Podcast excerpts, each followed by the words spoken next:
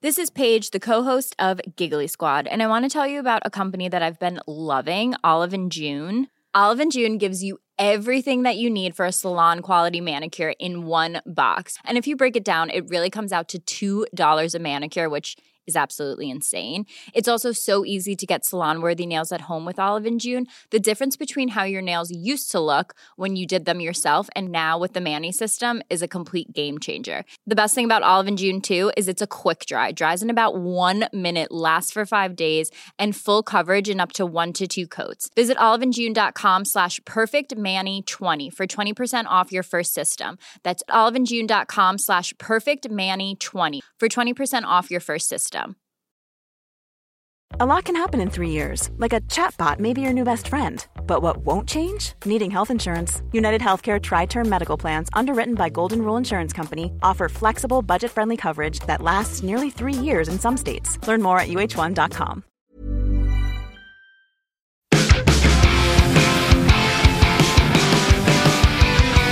Josh Brown, it's the wind up. It's Monday. It's it's the time where all the different things come together to try and prep people for the week and ourselves. To be honest, it's Monday. It's a struggle. I'm also Scott Tailford. George Josh Brown. Hello, thanks for this. I need this pick me up every single week, Scott Tailford. I need to come in and know what madness you've got up to at the weekend. Oh my god! Well, that's the thing. I, I, I said to you before we started recording that I might literally just come at you with Halo Infinite thoughts, and I think that some part of this should be you kind of quizzing me on it as well, or your general sort of thoughts on where Halo Infinite is at. Because the last couple uh, weekends have had this thing called flighting, which is probably like an industry term that I've barely heard before. I, am more familiar with betas and stuff like that, but it was oh, it's the it's the Halo flight, and if you go and tie your uh, Xbox Insider account to the um, Halo Insider account, you can get on the flight, which is like four hours um, every night, Friday, Saturday, Sunday for the last few days. And oh my god, Josh Brown, the uh, the 180 that I've done on Halo Infinite in regards to just Wow. sort of going like, I don't think this is going to come together. I just I don't know. And I saw I remember I remember when they did the initial flight thing um, a good few weeks ago, and I saw a lot of different people, the likes of Alanah Pearce, the likes of Skillup, um, the likes of Kind of Funny, getting on there. Andy Cortez just saying like it's really really good, and I was like, Yeah. that's cool. I trust you guys, but I want to see it for myself. Um, and it is, it is that damn good. I don't want to, I don't want to get too crazy. I don't want to get too Okay. banana sandwich. Uh, I don't want to get too Craig about it. But I think that this, this might be a return to where we left off after Halo Three. Now that's that's a long period of time. Um, but there's something about this game, and the thing is, because we know that Joseph Staten is back on the dev team, uh, one of Yeah. the initial writers, one of the initial sort of people who spearheaded the Halo in the first place. Um, it's quite easy to go, well, they got him back, and that's enough of Bungie, so it's a Bungie feeling Halo again. Um, I don't want to discount the work that 343 have put in, but I feel like now, looking at where Infinite is, there's almost this weird sort of like we're coming back around on where we left off feeling because you sort of look at Right. Halo 4 and 5. Um, 5 out, the thing is, I've had such a Halo weekend. I went back to Halo 5 yesterday. that game is still terrible. Like, it's just that, I, that, what were it? There's a lot of what were they thinking for Halo 5. Yes, Um, definitely. But going back to it, the matchmaking's terrible, the card pack stuff is terrible, but the general feel of gameplay is pretty bad. Um, whereas Infinite just kind of nicely updates the pace of things. Like there's lots of different weapon tweaks, there's lots of different uh, feel tweaks to the way you're interacting with stuff, and that experimental feel that Halo Three really capitalized on is back in full. Um, You know, like anything that you might want to get like a loadout for, like a grappling hook or um, a repulsor or a, a threat radar or whatever, you've got to go find them in the open in the map itself. And I I love that. It's just a really cool like why did no one else think of this style tweak where it's like you're gonna have to go and seek out the grappling hook if you want to use it in the map. Um, which taken alongside how fast everything moves and just how meaty all the different connections are and all the different tweaks they've done in regards to how fast the grav hammer hits or something like that. Um, it's really, really promising. It's really, really cool. Do you've made me incredibly jealous. I didn't get on this gimmick over the weekend because I'm scared of What flying and I couldn't get onto it. Yeah, it did sound like a bit of a faff. Um, but everything I've seen come out of it, like you mentioned, not Hmm. just the stuff that you've been posting on Twitter, but like you said, you know, everyone else has been playing it. It seems like the whole world has been playing it over the weekend. um, even people we work with, like James Dowse, Dan Turkin, Yep. all those great guys have been on it and just absolutely head over heels in love with it. Like this idea that it's going back to the thing that you love from the Bungie games, Mm. right? The the the flow of gameplay, the um, sandbox of opportunity Yeah. that is in there, like you said, with the um, with your loadouts kind of being scattered around. You know, you sent me this morning a video. I think it might be Andy Cortez. It is, using yeah, the it's kind of grappling hook to um, hijack the uh, what's it called? It's a the- banshee. the- He, he's literally he looks it, he looks sorry. up to the sky and he has the grappling hook, and that's the beauty of it because it it makes you think in ways that no other first person shooter does. And I feel like if we talk about the three four three era with Halo, that was them in some degrees chasing Call of Duty or chasing more sort of esports style shooters and kind of at least for me, I know well for a lot of fans as well, forgetting what Halo brought to the table, which is this really cool, like you said, sandbox of potential and lots of physics model stuff as well. It's like, well, maybe if I I mean, in this case, in Halo Infinite's case, if you throw a grenade and you get your aim right and you grapple onto it, you can carry that forward. You can like blast yeah. yourself forward. Or if someone flies past you in a Banshee or in a Warthog, you know, one of the different vehicles, you can grapple onto that, hijack it, pull it out. Maybe you'll put like throw a grenade down and blast something across the map that lands on someone else. It's just that feeling of like, hey, I bet I wonder what I could do with this. And it's like there's a new weapon, I forget its exact name, but it's like a giant harpoon gun, and um, yeah. you can just spear any vehicle with that, uh, and that just feels so good. Like something's coming at you, and you just go no blap, and you blow them out, and everything flies apart, and the two guys go flying out the doors and everything. And it's just that feeling of like, I have so much more agency in a 3D space with all these different weapons, all these different power ups than any other first person shooter. I know that Battlefield 2042 is getting close to that this year. You know, they're showing like, oh, hey, you can explode a tank and take out a helicopter and stuff like that. But that's yeah. from Halo. That's what Halo used to be all about. And I feel like they got so far away from that across the 2010s um, that it's just glorious seeing it come back again. I feel like it's made for those montage clips, man. Yes. like people pulling off just like trick ridiculous kills. feats, trick kills, all of that stuff inside the actual game. And I am nowhere near good enough to pull most of those things off. But I love that you have the tools to to do it. Well, I think it elevates it from at least for me. I don't know how you feel about this, mm. but hmm. you know, we're old men now. We've been playing team deathmatch for a long, long time. We've been playing online multiplayer um, games like this for a long, yep. long time. Not only in this franchise but in other franchises.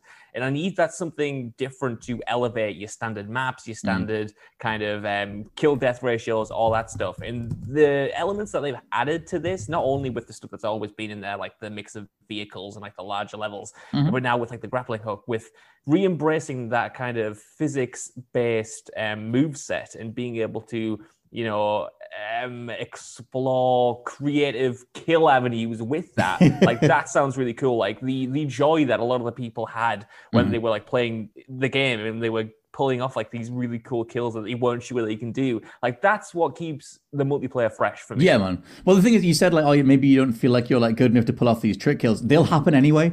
Like it's just right. I was like flying the little ghost thing, which is like a little hover car type thing. And I was just, I was just minding my own business. I was just driving around the map and I just sort of like hit like a little divot thing and I sort of span over and some other guy just walked into my frame and I took him out with the side of my wing as I went around and I landed again. I was like, that was the coolest thing I've done in about 10 years, to be honest. But I didn't mean to do that at all. But it is just that sensation of like when all these different physics meshes are all sort of overlapping with each other, there's all these different potential um, ways that things can go. Like even just looking at, and it was in old school Halo anyway, but like maybe different boost pads that are around the map, like something that if you stand on it flies flies you to the other like to the middle of the map or something throwing a grenade onto there and raining down hell to whoever's in the middle or like in this case in infinite now you can pick up those little fusion canisters that you couldn't in the old halos so right. if you pick them up throw them on the boost pad launch them into the middle of the map and take out someone who's like ahead of you or whatever things like that that just it makes you like Halo should make you think in a way that no other first person shooter does. And I feel like that's the biggest problem with the 343 stuff was that you started playing it like other shooters.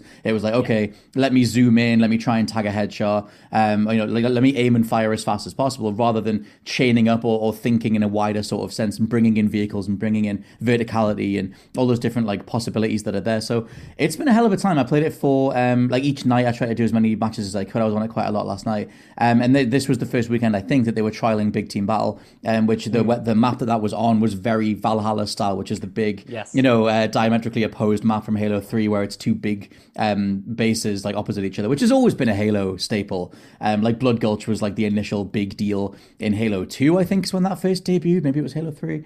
Um, but that was a big old deal, and there was like a frost uh, frost version in Halo One and stuff too. So I'm absolutely loving it. I don't know if you have any general questions on Halo Infinite, other than oh my god, will you ever let me say anything? But I will. I don't want to say anything. I mean, the I'm big enjoying Infinite, it too much because I like it's a like you, time. man. We, we've done so many videos this year on Halo mm. Infinite and where we are with it, and I've always been cautiously optimistic. But obviously, mm. we, I feel like we've seen very little um, since it was delayed, especially yes. on the campaign. Still front. nothing so, of the campaign. well, that's the thing that's going to be fascinating to see mm-hmm. how that um, rolls out over the next couple of months. But it seems like they've nailed the multiplayer for all intents and purposes. At least the fundamentals seem to be providing the foundation for a really good multiplayer suite mm. to come. I don't know if we know anything about you know the season passes of the battle passes or anything like that, how they're going to be incorporated in. I don't know if you got a tease of any of that in yes. the flight, right? Well, so so it's weird because they said I forget the name of the dude that's their community manager, but um, they did like a live stream thing answering different people's questions, and they said, look, get in the flight, get in the beta, and we're going to give you all some fake credits so you can just experiment with the storefront and see how all that stuff works. So you do get a feel for how that's going to go, um, and you can buy um, armor sets and um, different gun skins uh, and stuff like that, and you get reward. They get rewarded to you anyway anyway, um, but that seems to be the way they're going. And then alongside that, you have the Fortnite style battle pass. Like there's a, a regular tier where you're unlocking stuff. There's the premium tier that you can pay for. Um, but they haven't uh, released, as far as I know, the actual monetary amounts for that. It's it's going to be free to play. Like Halo Infinite is going to be a free to play thing. Um, it's going to be included in Game Pass as well. Um, and Halo Infinite, the campaign side of things, is also on Game Pass. So there's different ways that I guess they're going to be monetizing it, but they do have those systems up and running, and they want people to interact with them. So yeah. as long as they keep the pricing fair, and you know, even when I was playing in the beta um, or the flight, I don't even know if a beta is a flight to be honest. It's, it's, a beta for me. Um, when I was playing that, um, you know, there were like I was unlocking a lot of stuff. I was hitting a lot of different goals, like just complete five matches. Um, you know, destroy a vehicle with this. Like, you know, you, you if you're playing Halo, you're hitting those different marks. Like, you know, it's quite easy to sort of do that stuff and get XP and get unlocked. So, um, I like the way that they're doing it. I feel like doing a free to play Halo is like the most obvious thing in the world. But I had a moment when I was running around uh, in one of the maps where I was like, this is the most confident Halo has felt since, let's say, Halo Three like, I mean, Halo wow. Reach was such. I mean, I love Reach, but like Halo Reach was in itself a bit of a reach. Like, it was it was turned around really, really quickly. And yeah. the campaign maps were also the multiplayer maps, and it was just it felt a bit rushed, and it was a nice like addendum for Bungie. But they said three was going to be their last one, and then they kind of came back, and ODST was in there too. And I just feel like it was a bit of a rush, and then we had all the weird, uh, the loadouts, the character classes, and like all these different armor lock and everything else. And then that sort of bled into Halo 4 and all the 343 direction that that went, all the esports stuff. And I just feel like it's not really been itself for a while, and so like, and who knows what the campaign's going to be? I, I imagine like a two-hour campaign at this point. I think they'll have polished what little they had, um, I just imagine Joseph Staten when he got hired, arriving to the room that's on fire and just kind of doing the "it's fine" style meme, and just sort of like, okay, what can we bolt together to make a campaign, and we'll we'll ship the rest of it later. We'll do episodes or something. Um, but there's a freshness to us to it. There's a confidence to it, um, and there's there's that just that core experimental nature, um, and the map design too to just go on and on about it, the map design is so good. Like you think about when was the last time you had a memorable Halo map? Like we're talking the 2000s, God. you know, like yeah, you know what I mean? Like a the long last time, time, a long, long time ago. Yeah, I can't and, remember any Halo 4 maps, and I played that thing to death. well, there you go, right? And it's not like Halo 4 or 5 don't have fine maps or solid enough maps for the time, because um, obviously they did change different things. I quite liked how they added the shoulder barge and the the ground pound were nice ideas for Halo 5. Um, but you talk about memorable maps. I'm already like loving playing the stuff that's in Halo Infinite, and obviously they're going to put their best stuff, their best foot forward. Um, but it just feels filled with promise, and it feels like, like I said, I had this moment where I was like, I haven't felt this good about Halo in over a decade, and also it just feels good that a first party console manufacturer has an exclusive first person shooter that is this damn good. Like right. you know, it's what we wish Killzone could have been, or something like that. uh, because it's not like Nintendo have anything like this, and it's not like no. you know Sony don't have anything. They tried with Killzone. The nearest thing Nintendo has is Splatoon, I guess. But like you know, there's it feels good that you can literally like you know hold up a, a Halo Infinite in theory anyway, um, and just say this is worth playing on Xbox Four. I feel like just as an Xbox fan or someone who's owned the systems over the years, it's been a long time coming that you've had and something like, like that they needed that with this as well. You know, they made mm. so many mistakes with Halo 5 and they literally could not repeat those again. Like there was no, no way that Halo maybe was climbing out of some kind of pit that they would have clawed themselves into had they given us another Halo 5. Mm-hmm. I think it was indicative of how much Microsoft and Phil Spencer understood that when they when they delayed it so last minute and they were like, "Look, we're going to delay this indefinitely. We need to get it right." And that they've spent the last year getting it right. And even mm-hmm. if it does come out, it's not the full package like a lot of us are probably wanting after so many time, so many time, so many years since Halo 5 mm-hmm. Like I feel like as long as what's there is good, as long as what's there is promising, as well as long as what's there feels like a return to form for Halo then it'll be embraced, especially like you said, because the multiplayer is free to play now and anyone mm. can jump in, which is just a crazy, crazy um, um, proposition. If you're a anyone who owns like a Microsoft machine, that's yeah. awesome to have Halo, the Halo experience for you right there. Like I obviously, you know, we talked about before. I've got the Xbox Series X recently, yes, and the games that I've had for that, the games that I bought it for, have kind of underwhelmed in a few mm. few ways. Twelve minutes obviously was kind of impressive, but it was certainly a thing. Um, Sable obviously bought it for mm. that as well, which is a stellar game that's plagued by technical issues. Yep. And Halo is kind of the last big thing of the year, almost literally because it's out in December. And I think mm-hmm. Dying Light got pushed. That was the only game afterwards. Well, I mean, they're like a year late on it too. Like, I mean, this yeah. was like, you know, this was the, there's a mini Master Chief in every Xbox Series system, a little engraving of him in the Series S and the Series X. And then like he's on the box itself when you buy a Series console, but then they just didn't live up to that. So it's like yeah. they're arriving one year late. Oh, sorry lads, we're a bit late, but we do have we do have everything. We bought the keg. We just we didn't have it last year, but we've got it now.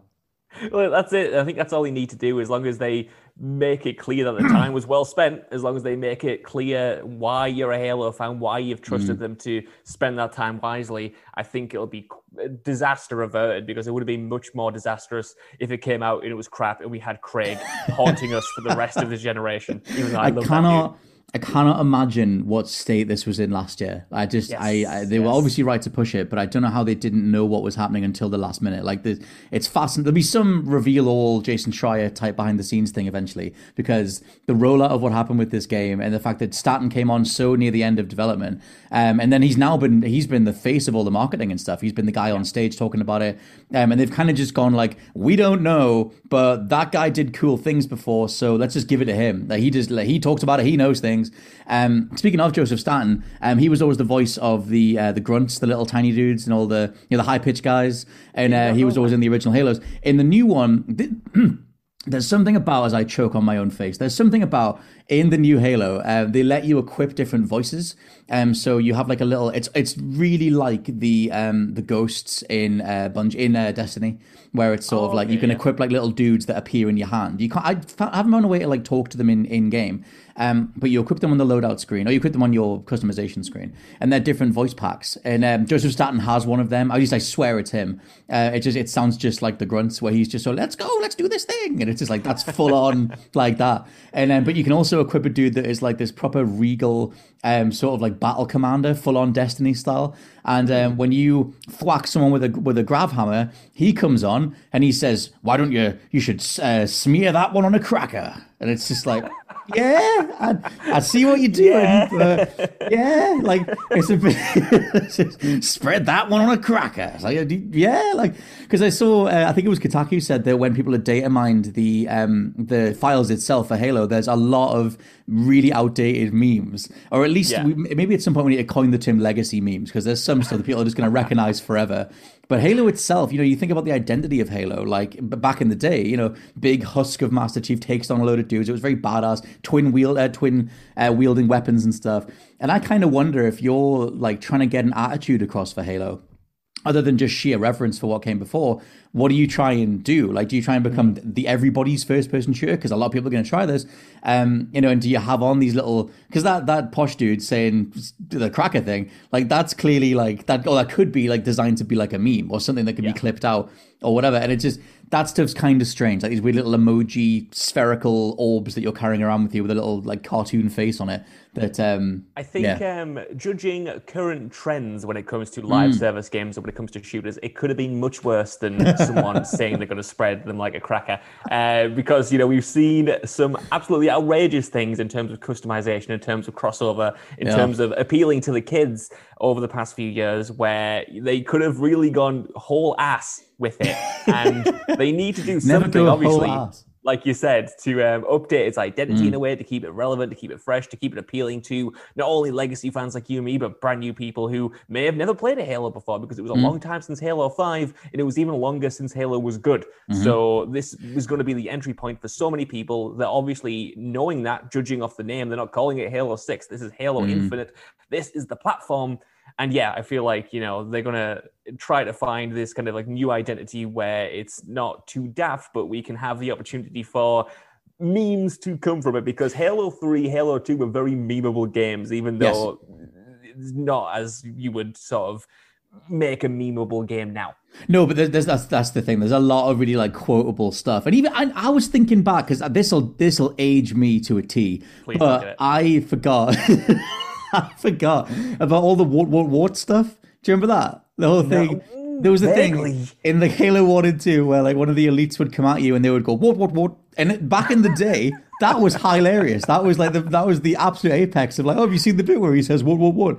And it's just I was just thinking of that, and I was like that whole thing, and like when you would punch some of the grunts, and they would go wow, and it was like a thing, and they go wow, and oh, I do oh, that. Oh mate, like I was thinking back on all that, and I was like, this is proto meme. This like if they can remotely get back on that, uh, it'll be a good old time. But yeah, so they do have a, a strand of banter in amongst Halo Infinite, in amongst all the Spartans, and amongst all the, the serious experimental combat stuff of your um, whatever whatever voice pack you've equipped, just screaming little quotes and saying little things and um, stupid one-off quips and stuff. Um, that works. I think it totally works. But I'm curious what they do with it going forward. I imagine they'll get celebrity voice packs and stuff like that. They'll Snoop Dogg will be yeah. in this, and then I'll mark that right now. Snoop Dogg will do a voice pack for this in the next few years because he was in Call of Duty. He did a Call of Duty multiplayer one. So, hey man, it's it's not, not, too late to get a Terminator Dark Fate crossover in there. You know, they were doing that like a year or two after that film came out. What's four years? What's three years well, after exactly. that film came out? Or it'll be uh, Troy Baker starring as that man whose name I don't know from Fortnite, the main man with the blonde hair, Agent yes. Fortnite, Agent Knight, whatever Agent he's called. Fortnite, yeah. Agent Fortnite. He'll probably pop up. A lot can happen in the next three years, like a chatbot may be your new best friend. But what won't change? Needing health insurance. United Healthcare Tri Term Medical Plans are available for these changing times. Underwritten by Golden Rule Insurance Company, they offer budget friendly, flexible coverage for people who are in between jobs or missed open enrollment. The plans last nearly three years in some states, with access to a nationwide network of doctors and hospitals. So, for whatever tomorrow brings, United Healthcare Tri Term Medical Plans may be for you. Learn more at uh1.com. Millions of people have lost weight with personalized plans from Noom like Evan, who can't stand salads and still lost 50 pounds. Salads, generally, for most people, are the easy button, right? For me, that wasn't an option. I never really was a salad guy. That's just not who I am. But Noom worked for me. Get your personalized plan today at Noom.com. Real Noom user compensated to provide their story.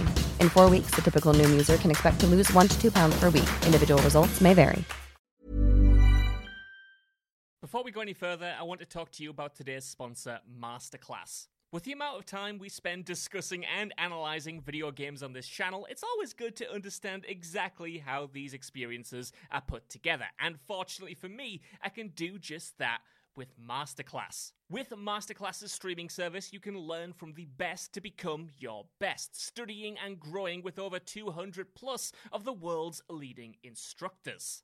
For me, I've been having a blast using a class on video game design by The Sims creator Will Wright to find out exactly how game mechanics are designed around player psychology, as well as learning how important playtesting is to shipping the titles that you and I both love. But it hasn't stopped there, as I've also been brushing up on my practical filmmaking skills directly from my favourite movie director, Martin Scorsese, as well as trying to get back in the cooking game with Roy Choi's amazing course on intuitive cooking. Seriously, my kitchen is a mess, but my belly has never been more grateful. For just $10 a month, an annual membership with Masterclass gets you unlimited access to courses on your phone, computer, smart TV, or even via audio only modes. Even better, every new membership comes with a 30 day money back guarantee, and 88% of members feel that the service has made a positive impact on their lives. And to put the cherry on top of that cake, right now, What Culture Gaming listeners get an additional 15% off any annual membership at masterclass.com forward slash gaming. That's 15% off at masterclass.com slash gaming. What's that? You want it one more time? Well, that's the URL masterclass.com forward slash gaming. Right, now I'm going to watch Tony Hawk try to teach me how to ollie properly. I'll see you all soon. But um, aside from Halo Infinite, because I could go on and on, um, we thought because it's the the wind up on a Monday, we'll just sort of focus on stuff that has within it a sense of energy, a sense of oh my god, it could be. Because uh, there's all sorts of different rumors and stuff doing the rounds at the minute. Especially one of the main ones um, being the Konami are bringing back Castlevania, Metal Gear Solid, and Silent Hill as Josh loses himself because we've covered this for years at this That's point. It. I, I'm losing my mind because we had almost this exact title mind? a year a year or two ago, where it was like Konami are bringing back Castlevania, Silent Hill, and Metal Gear, and here we are again with it being confirmed again. It's not like I think what we did before was you know based on crap. I'm sure this is no. one continuous rumor, but it's just hilarious that it keeps popping up. I have and... a feeling that it was VGC that we went off two, three, may have 20 been. years ago. Because uh, so this is the thing: the uh, VGC Video Game Chronicle uh, did a report on the uh, Konami looking to bring back. They're making a new Castlevania, a new entry in the series, and they've hired a Singapore studio called Virtuos to handle remakes of Metal Gear Solid.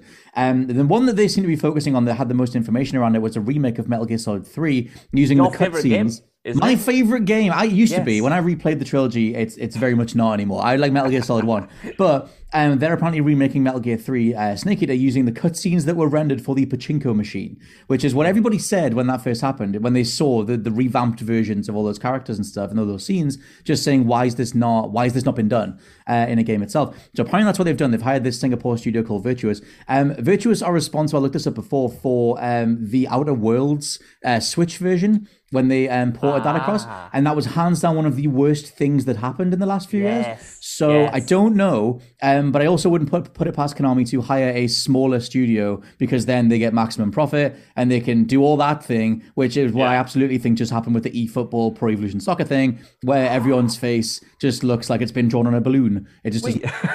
so it's not good at all. But um, I wonder what this is going to turn into. The last thing before I um, let you speak is that um, for Silent Hill, and this is the this is the balmiest thing. Um, according to Gematsu, who followed this up, said that um, they're bringing Silent Hill back, but Gematsu chimed in and said that um, in comparison with VGC's report, which just said you know a prominent Japanese studio is helping a, is uh, putting the Silent Hill game together, Gematsu said that um, studio is Kojima Productions, and they mm-hmm. they've literally never been wrong. Like Gematsu are one of the most on on on point, laser focused um, yeah. Japanese news sites, and uh, I saw recently a, a credit check over on Reddit looking at their previous things that they revealed, and they've never been wrong. Like they've never way over the years either. Gematsu are a very high profile site.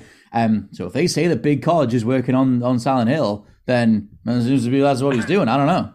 Well, that's, that's, that's the exciting thing because, like you said, both uh, Matsu and VGC are incredibly reliable sources. The idea of Kojima doing a Silent Hill game, which is in my mind because I'm now going through Death Stranding again and seeing all of the Kojima madness that's in that.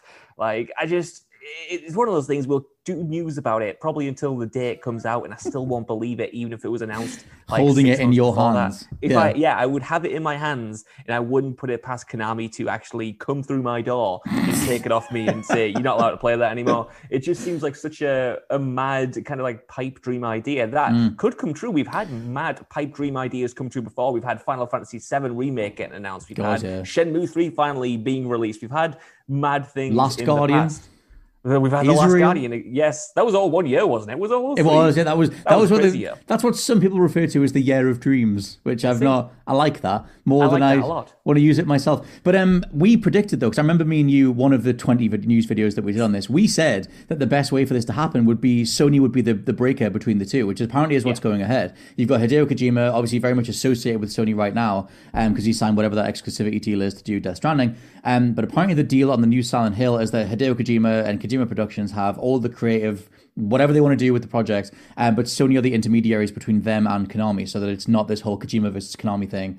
Um, and Konami, like we said on our one of one of many old news videos, just has to sit back and take the money. Like they just get yes. to go, cool. You guys do all the hard work. We'll take a license fee, and we've negotiated. They must have negotiated whatever that is. Um, and Sony love greasing the wheels of commerce with extra money anyway. Spider-Man deal in Avengers, so they've probably done something to make them sweet. And then they get to say Sony brought back Silent Hill, and, and there you go. So I think that makes the most sense. Totally, it would be a huge win. Exactly, it feels like a no-brainer thing for Konami to do, but maybe because it's such an open goal, they mm-hmm. won't do it because Konami is bad when it comes to scoring open goals and letting good things happen. what I want to point towards is when you mentioned um, the little tidbit about the Metal Gear Solid um, remaster slash remakes being in yes. production, but it's not coming from um, Bluepoint or anyone like that. It's coming from new. this new studio. It reminds me what Konami did about ten years ago, whatever, when they remastered Silent Hill One and Two. Oh no, God, Silent yeah. Hill Two and Three Sorry, yeah. Silent Hill 2 and 3, and they did um, Metal Gear Solid 2, 3, and Peace Walker. They remastered those. And funnily enough, the um, remasters for Metal Gear Solid were really good. In fact, I think it was Blue Point. Yes, I was going to say those. that that was Bluepoint. Yeah. I don't think really they did solid. Silent Hill though, because their whole no. thing with Silent Hill was to remove the fog, which just broke yes. that whole game. Because the Silent Hill one was just a bit half-assed, and like you said, they removed the fog, which was you know there in the in the originals for technical limitation, sure, because you couldn't render the whole town, mm-hmm. but also added so much to the atmosphere. And it's kind of like when they did Arkham City and Arkham Asylum, and they kind of changed the colors around. It's like no, this was an integral part. You don't need to upgrade everything when a lot of it was a stylistic choice as much as a limitation choice. Mm-hmm. Um, so when it comes to that franchise, I just I, I, I want to hope that they've got Silent Hill's best interests at heart. And I want to mm. hope that they can just enjoy sitting back, taking the money, letting someone else do all the hard work for them. But they've never cared about that franchise at all. they've literally not, not cared about it in about 20 years. So I honestly don't even trust them to score an open goal, but I do hope that these reports are 100% solid I, do get some announcements. I assume that it'll just literally be Kojima grabbing his notepad from 2014 and just going like, so PT, is it? Is that, are we doing that? like, right, fine. This is what I was going to do. Because um, there were two teasers, two, two um, uh, trailers rather, for PT alongside the playable teaser itself. Um, so they were pretty far along. I mean, um, Guillermo del Toro talked about how far along they were and how promising everything seemed. It was all very vague back in the yeah. day. Um, but it seemed like they sketched out exactly what they were going to do. Um, do you think that? Do you think that's what they'll do? Get Guillermo back, get Norman Reedus back, and literally just do what they were going to do. I think they will to an extent. I imagine mm. some of those um, ideas, obviously not the core concept, but I imagine he's used those some of those ideas, for instance, in Death Stranding. Obviously, yes. brought across Guillermo del Toro, Norman Reedus, probably a bunch of the other celebrities he, celebrities he planned on using. Conan so O'Brien, get him see. in there. Conan O'Brien. It'll be interesting to see if they're back in the capacity they were, but I mm. imagine that if they're doing it, they've got to bring them back in some form. It might not be the exact concept that he had. I'm sure he's definitely going to grab that notepad of ideas and you know use them. But I mean, you know, even as creatives who just do you know lovely little list videos and mm-hmm. podcasts mm-hmm. and stuff, like um, you you change as a as a person as time goes on. You become interested in new things. So I imagine he's definitely looking, if he is doing it, at what he wanted to do back then, but with six, seven years of experience and the full game in between to be like, well, I've had all of these other wacky ideas on top. Let's get Norman Reedus back in a different role and let's get Mads Mikkelsen in because Mads Mikkelsen is the I best love, and everything and they seem like good mates. I love as well that, um, yeah, there is that photo of them all doing, doing a little cheeky smoke on outside some sort of building and Kojima not even he's not even got a cigarette, just sort of trying to look cool next to the boys. But I love, speaking of Norman Reedus, that he has no idea what's going on. Like he was asked about the new yeah. Death Stranding content and he was just like, yeah, I, I got motion captured, I guess, like sure. Because I guess at this point he did the motion capture work, he did the voice lines, and then I think like I'm pretty sure Sam doesn't speak at all in any of the new content because um, the new in the, for the director's cut because um, he was asked about this stuff and as far as I'm sure he just said that he was gearing up to do more stuff but he's not done any right. other recording sessions since um, and I'm pretty sure all the new characters in the new story mission just talk at him. So I just love how completely disconnected Reedus is from everything funny that, right? You know, going through it and playing nothing but Death Stranding all weekend, um, and all week, to be honest, all my entire life, it seems. Uh, it's funny how you can tell, even not in the DLC stuff, where they didn't have Norman Reedus. Like there are whole right. big story sections that happen in that game. I remember you have to go see the um the chiral artist. And, you know, mm. you take the the last to the lad, and then they get married and stuff.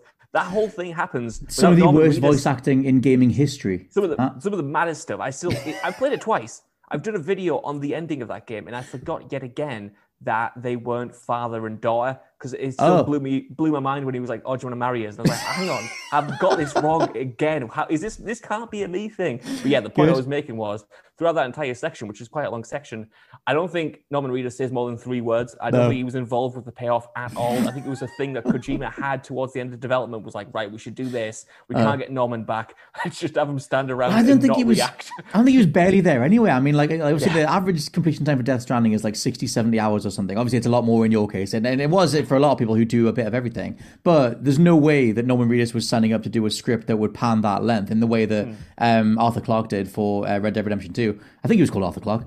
But um, no, it's not, is it? I'm no, getting no, it's, it's um, Roger Clark. It's Roger Arthur Clark. Morgan. I'm getting That's them it. all mixed up. It's been a while. But um, still, I don't think that the, the script for Death Stranding and what was given to Norman Reedus would line up with that length. Um, hence why he's just like, yeah, I did something, and now my now my body's over here doing stuff. I have no idea. Even Mads Mikkelsen said he had no idea what the game was about. He said that by the yeah. time he got to the end of it, he still had no idea. He was just doing whatever Kojima told him to. Um, anyway, bring that madness back into Silent Hill, and hopefully we get something that is uh, that t- turns eyeballs, turns eyeballs, turns heads, brings eyeballs, and eyeballs to the yard. yeah, do do, your eyeballs. do a bit of everything. But yeah, in regards to Konami overall, it seems like they have you know mostly sat out the last sort of decade. Um, I know that right now the the reboot of Pro Evo, the whole eFootball thing, is going down hilariously as one of the most broken games since Mass Effect Andromeda. But they're trying. That's been, yeah, I mean, yeah, yeah. They're, they're certainly doing things. They're doing something. They're putting games out. You can absolutely say that. The eFootball thing gave me life over the weekend watching that. And you know, it sucks sucks for the de- developers who've worked on it. it. Sucks for the people who are looking forward to mm. this, um, you know, reinvigoration of the PES license. Though I'm pretty sure everyone was just annoyed that PES died in the first place. But yeah, seeing that roll out, seeing the abysmal graphical performance of that game, it just makes you think, what happened? Why is it like this? What's going on? Well, my go-to assumption with that, like I said before, is that they've just because they're they're all gun shy about like the gaming industry. They're all oh we're into gambling stuff now, and they bought all that sport sporting equipment stores and stuff. And I was like, what are you guys yeah. doing? Like, I get that that makes so much money overseas than here, but like you're also this big legacy company in gaming. So I, I guess someone somewhere along the line just said, hey, by the way, if you guys don't do this, someone else will. Like you know, if you don't do Castlevania, then there was the Kickstarter for Bloodstained. If you don't do Metal Gear Solid, mm. then Kojima's going to do Metal Gear inside Death Stranding anyway. And if you don't do Silent Hill and the likes of Abandon's going to come along and everyone's going to follow that. So look how much money there is to be made. Yeah. And so they've eventually gone like, all right, fine, we'll do another one of each of these things, but I'm not paying much money for it. And then just sort of like, we're gonna, I'm gonna try this and try that. So they're in a weird spot, but I mean, I guess we'll just see how it goes. Either way, VGC and Gematsu are two very re- reputable places. So assumedly this stuff is all happening across the next few years. Um, I thought we'd end on the hilarity of Bloomberg versus Nintendo because um, the Nintendo OLED is out later this week. Um, I've got mine hopefully arriving on Friday. Um, and we'll, next time we do a wind up, it'll be post all that stuff dropping, all the Metroid, oh, yes. uh, Metroid Dread, and the Switch OLED. Um, so check the channel out because uh, one of us will be doing some sort of uh, coverage review type thing. Forget what the embargo is, so I'm going to dance around that, but it is coming at some point in the future. Um, point being though that um, Bloomberg did a report saying that as far as they as far as they knew, talking to various developers, there is a Switch Pro that was at one time real that is 4K capable and is way more of a hardware upgrade than the OLED Switch that we're getting. Um, Bloomberg did a whole report on it. Nintendo said they were lying, which is brilliant. they just sort of said, "Nah, that's that, no." Line about that, Bloomberg. So um, it was just a whole, a whole back and forth. Nintendo called them out, said it wasn't true. Um, Bloomberg's original report stands. So I don't know where they're at on that. But what's your general thoughts on the Switch OLED? The fact that it, now that we've got the, so there's some previews out there, we're starting to see more footage of it, we're starting to see more comparisons. Is any part of you bothered about a new Switch that is just a new screen? I am a little annoyed to be honest, Scott, because you know me. I actually um, use my stuff. Switch Switch a lot in handheld, and yes. I didn't think I would be annoyed that I didn't have the Switch OLED because I'm not mm. even playing anything on the Switch at the moment. But I've been seeing a lot of previews that are coming out for Metroid Dread and the system itself, and I'm thinking that's a bright screen, that's a big it screen, lovely, doesn't it? I could have a go of that. It's got those really, house, maybe. It's got those really dark, pro- proper blacks that you told me about. That you yes. spend ten hours converting, making your take TV work so you can see the the proper blacks and all that. It's got them on. They're everywhere. You do. You need the good colors in there. You need the uh, the high resolution display. Um, I think the thing with Bloomberg is particularly funny because mm. it's Jason Schreier, right? Obviously, used to yep. write for Kotaku, is incredibly reliable. Like, rarely ever gets anything wrong. This is the maybe the only time mm-hmm. I've ever seen him report on a thing that didn't turn out exactly as he mm. said, which was obviously the fact that the Switch Pro was going to come out, that it turned out to be the OLED. Mm-hmm. And it feels like there's there's no way, there's no way in my head that Jason Schreier then doubles down on that and says, actually, from our, you know, here's the um, receipts. Um, sources. Yeah, he's the he the developers that were working on it. He's more anonymous reports. There's, there's no way. There's no reason for him to do that unless it's absolutely real stuff for Nintendo to just be like, nah, I think you're lying, pal. Uh, yeah. I don't think that is what we, we are doing, actually. The, we planned the OLED Switch this. from the beginning, my friend. Yeah. It was it's always just, like, just going to be a new screen. Yeah, it's so funny when it's like an official, obviously massive company like that, mm. and then someone who you you know is valid is isn't doing this just for clicks, is doing it because of reliable information, mm-hmm. and it's just seeing like the dissonance between a company kind of like burying the head in the sand and being like, nah, the OLED is what you want. We, def- we never had this in production and trying to like, like Obi Wan mind trick people. Well, that's the thing. They're so. I mean, I get, I get their response because you know they must have had some sort of PR meeting to be like, how the hell do we combat this? Because those yeah. units exist, developers have them, they're making games for them, but now they aren't. But like the whole report on Bloomberg side was that there are various development teams working on a on a better Switch, um, and now there's no actual SKU for it at retail to, to deliver on. Um, but I get from from Nintendo's side, they're like, well, the OLED Switch is out on Friday, and we have a whole bunch of marketing geared towards that, so we we're just gonna have to deny it and just say that this is yeah. the only Switch. And um, Smash cut to us in the future saying that the Switch Pro is readily available. I think it'll be it'll be coming in the next I don't know, year, two years. Yeah, it'll not be, be, much longer. Um, yeah. If people have been developing on it, um, I think that'll be the case. And it'd be one of those things where it's oh Nintendo, and everyone's just kind of like let, let them get away with it because it's Nintendo. It's another mm-hmm. Mario 3D collection that's only available for three months. It's just what they do. It is like I, I do I do get what you mean there as well. Mm. You know, like they've got this machine coming out. Like they can't say actually the one that everyone was wanting is out at some point. Don't buy this future. one. So don't bother with this one. The one you want, like, there's no way they can do that. There's no way they no. can just like capitalize their own sales. So they've got to just kind of like deny it and carefully word their response to be like, there is nothing to our knowledge in development, or you know, there is nothing that we have planned um, at this moment in time uh, that they can like skirt around later on. So mm-hmm. yeah, it's just like once the OLED's out of the way, once hopefully that does well because it seems like a pretty good bit of tech. Well, Muggins um, over here is getting one because Muggins gets everything, ah, and that's Muggins I say. The lad gets everything. The lad's got a Switch, Steam, no, Switch deck, a Steam deck on the way at some point. He does keep year. forgetting about that, but he does have one coming. It's uh, yeah. yeah. that's going to be later this year. Give me give me more copies of Hades. Just give me more things that I already own.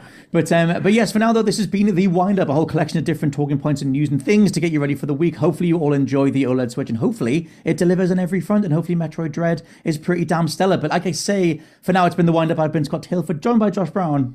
Um, is it going to be better than Hot Wheels though? That's the question. I'm not going to lie. For the for the final point in this podcast, Hot Wheels Unleashed is one of the games of the year. Planning for your next trip? Elevate your travel style with Quince. Quince has all the jet-setting essentials you'll want for your next getaway, like European linen, premium luggage options, buttery soft Italian leather bags, and so much more. And is all priced at 50 to 80% less than similar brands. Plus, Quince only works with factories that use safe and ethical manufacturing practices. Pack your bags with high-quality essentials you'll be wearing for vacations to come with Quince. Go to quince.com/pack for free shipping and 365-day returns. Hi, I'm Daniel, founder of Pretty Litter. Cats and cat owners deserve better than any old-fashioned litter. That's why I teamed up with scientists and veterinarians to create Pretty Litter. Its innovative crystal formula has superior odor control and weighs up to 80% less than clay litter. Pretty Litter even monitors health by changing colors to help detect early signs of potential illness. It's the world's smartest kitty litter. Go to prettylitter.com and use code ACAST for 20% off your first order and a free cat toy. Terms and conditions apply. See site for details. When you need mealtime inspiration, it's worth shopping Kroger, where you'll find over 30,000 mouthwatering choices that excite your inner foodie. And no matter what tasty choice you make, you'll enjoy our everyday low prices, plus extra ways to save, like digital coupons worth over $600 each week. You can also save up to $1 off per gallon at the pump with fuel points. More savings and more inspiring flavors make shopping Kroger worth it every time. Kroger, fresh for everyone. Fuel restrictions apply. Bye. Bye.